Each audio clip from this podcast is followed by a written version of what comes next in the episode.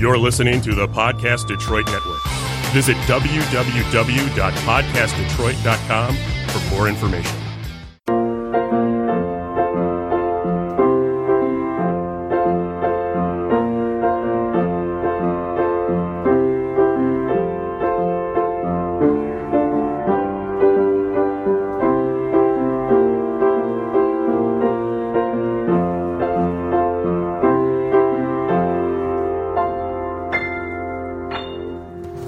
Welcome to the Make Meaning podcast. I'm Lynne Golodner, a writer, entrepreneur, and change maker, and I've dedicated my life to sharing stories of how people make meaning in their work and find purpose in their lives. You just heard a great original composition by my son, Asher Schreiber. This podcast highlights some of the great ideas and activities people do every day to make the world a better place. So much of the meaning we find comes from interacting with great people, developing relationships that are mutually beneficial, and doing work that inspires. I hope you'll be inspired by the people you meet on this podcast. We all need to find a way to make meaning in the mundane. I'm Lynne Golodner, and today I'm going to be speaking with Heather Leavitt, who is the founder and owner of Sweet Heather Anne, a really cool cake business in Ann Arbor, Michigan. I'm going to read Heather's bio, and then we're going to have a little conversation. So Heather says, my love for cake design stems from an education in art, a passion for food, and a childlike refusal to believe that there is anything I cannot create. While attending the University of Michigan School of Art and Design, I packed up my paintbrushes to study abroad in Florence. Though I had hoped that immersing myself in the realm of the Italian masters would rub off on my artistic prowess, I found myself more interested in the perfect foam atop my cappuccino. Upon returning to the States, my newfound passion for food seeped into my art making. For my art school thesis, I dedicated myself to forming the same connection to food in Michigan that I had experienced in Italy. After working with food producers and artisans in the Ann Arbor area, I created a series of edible monuments to honor each one. Before opening Sweet Heather Anne, I took time to carefully refine my craft, developing and refining my palette with Eve Aronoff at Eve the Restaurant, and braving Food Network cake challenges as an assistant to Courtney Clark of Cake Nouveau. As owner and cake designer at Sweet Heather Anne, I love what I do and look at each new cake as a challenge to further develop my craft. I am thankful to be working with an amazingly talented team who share my passion for cake and keep me laughing daily. Welcome, Heather. Thank you. It's so great to have you on this show because all we're talking about is how people make meaning and find purpose in life. And I think I met you many years ago at the Joe Cornell Expo. And I remember, yeah, a while ago now. Yeah, because it doesn't even exist anymore, but it was really great. Oh, really? And I was so excited to learn about your business. And I've taken a few classes in your studio with my kids. And I'm just fascinated by your business and how you took your artistic talent and really found a different outlet than you might even have expected or anticipated. And so I wanted to hear a little bit from you about that journey of going to art school and then ending up in the cake business. Can you tell me a little bit about that? Yeah, sure. So when I was in art school, I was working on kind of three-dimensional work for a while I was studying at U of M. And then I had this experience where I studied abroad in Italy. And it was just, it was also the right time for me. I think I was about 21, but it was just this like life-changing experience for me being in Italy. And a lot of things happened. So I started really being interested in food. I would go to the farmer's market. And in Italy, all of the food is basically named after where it's coming from, which, a lot of people know, Parmigiano Reggiano. So that comes from the Reggiano region of Italy. So there was just this really deep connection to the food where it was coming from and where it was being sold. And I just didn't feel like I had that back in Michigan. Uh-huh. And so I just like blown away by the whole thing. And another thing that happened was, I have always been I don't know if I would say intense, but a really good student. I was taking 18 credits, which is the most you can take, or maybe 21. I don't know. A lot of credits. Uh-huh. And just basically doing every class I could, spending all my time on school. And while I was in Italy, I actually had a lot more time for myself, but I decided I actually did a lot better work. So every weekend I was traveling to different places. Our classes were 5 hours long, so I got most of my work done in class and way less outside of class. And it was sort of some of the best work I'd been doing. Wow. So when I came back, I really wanted to learn from that experience of just giving myself the time to do really good work. So I started taking a lot less credits. I took an extra year.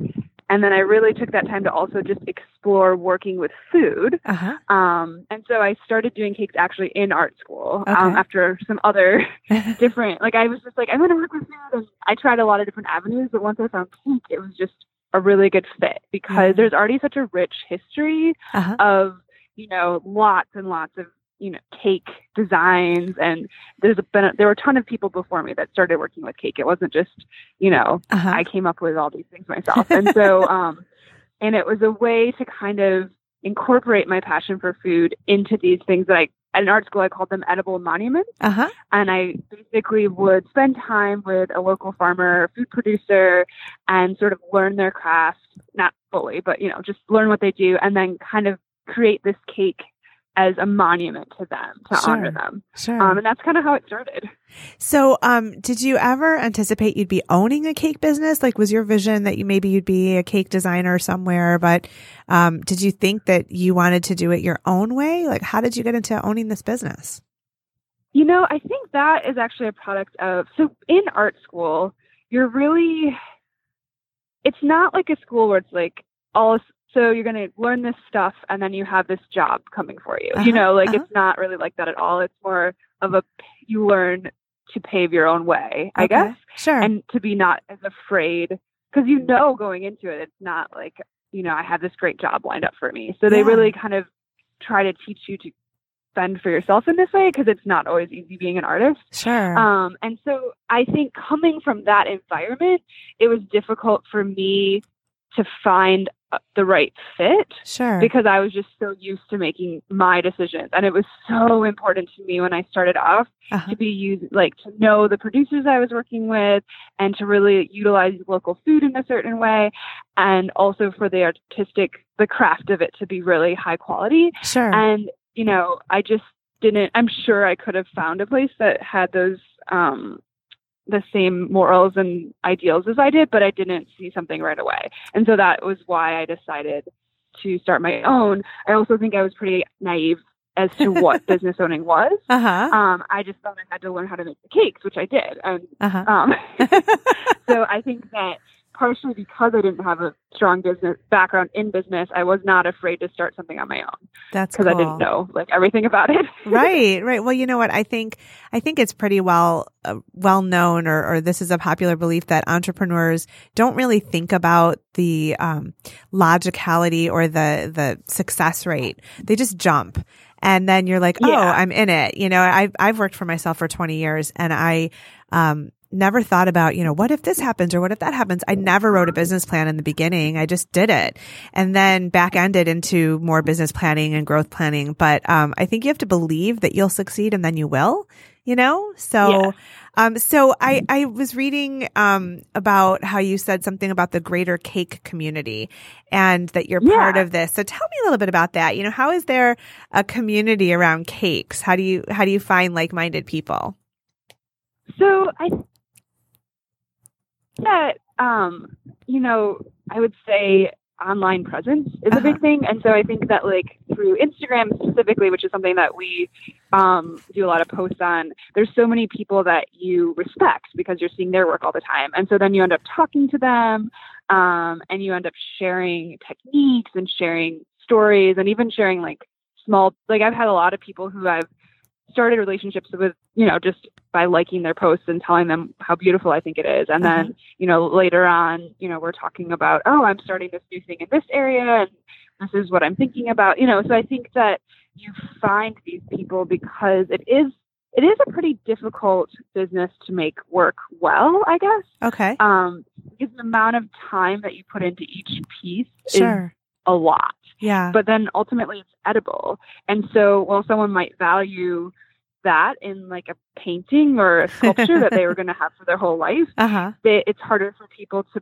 actually want to pay for the amount of work that you put into a cake, because it is ultimately something they're going to eat. Sure. And so, but the passion behind the work. So you have to be passionate about it to do it. I think, I think it's not one of those careers that you go into thinking you're going to make a lot of money. Actually, almost everyone, when I started my business, said, you'll never make money. Like all of these very famous people who are like, everyone would say had everything figured out. They're like, this is hard. It's not going to be lucrative. Yeah. But if you love it, you should do it. And that's it. Like, you have to really love it. And if you love it, you should do it. I'm kind of a maker. Yeah. I love making things. Uh-huh. And so in the end of the day, even though it's hard and it's grueling, and there's a lot of times where, honestly, this last Sunday was my first day off in 2 weeks because of some staff overturns and stuff like that. Uh-huh. But at the same time, in those 2 weeks, I was able to make so many things that I loved. And so there's a lot of reward for that too. That's really awesome. So, looking back, if you knew then what you know now, would you still jump and start the business, or would you have taken a different route? I think I would have, but yeah. I think so. Yes, I would have jumped, but with more knowledge. Okay. Okay. So I think I went through, I still think I would have, I do enjoy running the business and I love having it, but I think I would have worked at other places first. Okay. And I wouldn't have limited myself to Ann Arbor, which is what I did. I sort of learned from the people in Ann Arbor. I did a lot of I basically worked for free for whoever would take me, but I think I would have actually found places that I think would be an ideal in terms of what I would want from my business, and try to work there first. Okay. Just to get more knowledge about owning a business. Sure. So what's the vision for Sweet Heather Anne? What do you see in the future for the business? So I would like us to continue to grow with quality over quantity. Mm-hmm. So right now we're in a position where we kind of are maxed out on the amount of work we want to take, which is great. And we're doing a lot of weddings, and it feels really great to have those connections with all those people. Uh-huh. But sometimes it just feels overwhelming. I feel less connected to each client than I did in the beginning. Okay. When we might do 1 to 3 weddings per week, which now it's 6 to 8. And oh my goodness. I think it's great that we're have the interest to do that much work, but I would actually really like to see us continue to hone the quality of our work and really push the boundary artistically, and not take as much work that's not necessarily within our vision. Sure. And I think it's been a long time coming to get to a point where we can feel comfortable saying no to things, but I think that's what I'd love to see from the business, is just to continue to grow with quality over quantity. It's a great place to be able to be selective about the types of jobs you take on and the people that you're working with. I think that's really a success, so kudos. That's amazing. I wonder if you could offer some insight, to any of our listeners who are, thinking about, wow, I have this creative passion, but I don't know how to pursue it, or where my purpose would be in it. Do you have any advice for people who might be wondering that? Yeah. Well, I would say, first of all, if you want to make anything into a business, understand that some of the things that you really love about it might not be there anymore. So, I really, really love making cakes. I don't love making them a million of them really fast, I guess, if you know what I mean. Sure. And so I think in order to succeed financially, sometimes you have to make sacrifices in the part that you loved of that. And so just really think about, if it how fulfilling it is for you, and what room for growth you would have within that business. Sure. And then I would definitely reach out to people who are doing that and kind of talk to them about their day to day and where they came from, because I do think that the small business community is really, I have found a lot of great resources and just people really interested in helping me and trading ideas. So I would definitely do your research on what the day to day is pursuing that career. Sure. So, and then also, I think that you're a great example of creating a career where maybe there wasn't one. You didn't go to art school saying, this is the path I'm going to take. It just sort of came to you. How can people take a passion or a talent and make a career out of it? What would you say to that? I mean, I would say that, are you meaning like what steps should they take, or how do they find that passion? Well, no, either one, because I think that you can love what you do. You know, for example, I've been writing since I was old enough to hold a pen. And so in college, I remember thinking, and I went to U of M as well, University of Michigan, that I thought you could do business law or medicine, and I'm not a science person. Yeah. And I think there's plenty of lawyers in the world. And I mean, I ended up in business with writing, but I started out as a journalist because at the time I thought, those were the careers, but I just love writing. And it occurred to me, I think during my freshman year, oh, I'm writing for the Michigan Daily. I'm writing for the Ann Arbor News. I can do this for a living. I love this. But I think for some people, you know, especially with a creative artistic talent, they don't see the connections between, you know, I'm a great painter, I'm a great baker, I'm a great landscaper. You know, I just love gardening in my backyard.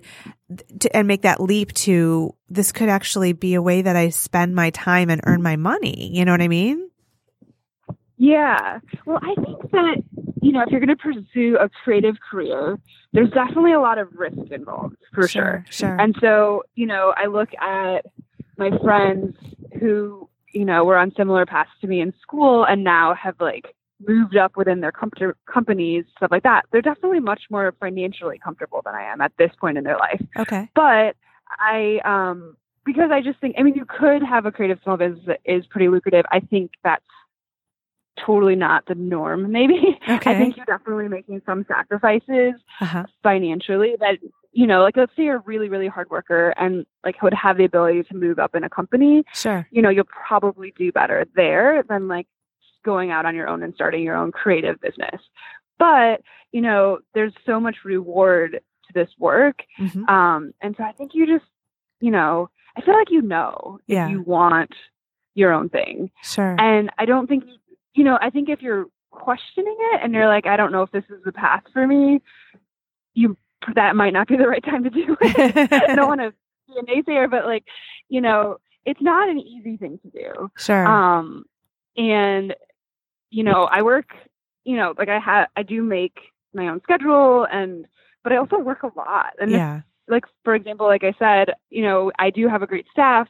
We just had a lot of turnover. And so I was kind of picking up the pieces there for a long time, you know, like over a month of just intense work, like that I couldn't see the end of because of some things like that. So I think that, if you're not passionate, and also, you know, I think most business owners, even of like super high powered businesses that are even on the stock exchange or something, you know, you have your ups and downs where you have like a great year and then that's followed by a scary year because maybe you couldn't expand your business in that way. And so you definitely have to be prepared for like the risk involved with that. Absolutely. Absolutely. Well, you know, Heather, it's been wonderful speaking with you. Before we close, I'd love to know if you have any general advice for people about finding their purpose, or even what you think is your greatest purpose in life. You know, is it making cakes, or is there a greater purpose that sort of transcends everything that you're doing that you think is just what you're making your mark on the world with, you know? Yeah, that's a really good question. So for me, I don't know if I would call it a purpose, but I just really, really like making things. I think that's like where I'm happiest. And it can be anything from making dinner to making an elaborate wedding cake to, I don't know, like any sort of like work that I can physically do with my hands feels like really great to me. Mm-hmm. And I think that has been the driving force in really enjoying this job. But the question about finding your purpose is interesting because I'm so close to the art school, I get a lot of people, like they'll send a lot of people to talk to me about, you know, basically about finding their purpose. Sure. And I think sometimes people beat themselves up a little bit too much about their one true purpose. Okay. And I kind of think that like, for me, my purpose is making things, I guess. Okay. And I happened to be making cakes when I started this business, but I could very easily be making paintings or making there's a lot of different things I could be doing with my hands. Sure. And I think it was a lot about timing. And so if you're loving what you're doing right now, I would say that can be your purpose. And if at some point down the road you change it, I think that's okay too. Yeah, I love that. That's a great way to end the interview. So Heather Leavitt, owner and cake designer at Sweet Heather Anne, thank you so much for speaking with us on the Make Meaning podcast today. Thank you so much. Great. All right, I have a train coming. Thanks. I'm outside right now. Awesome.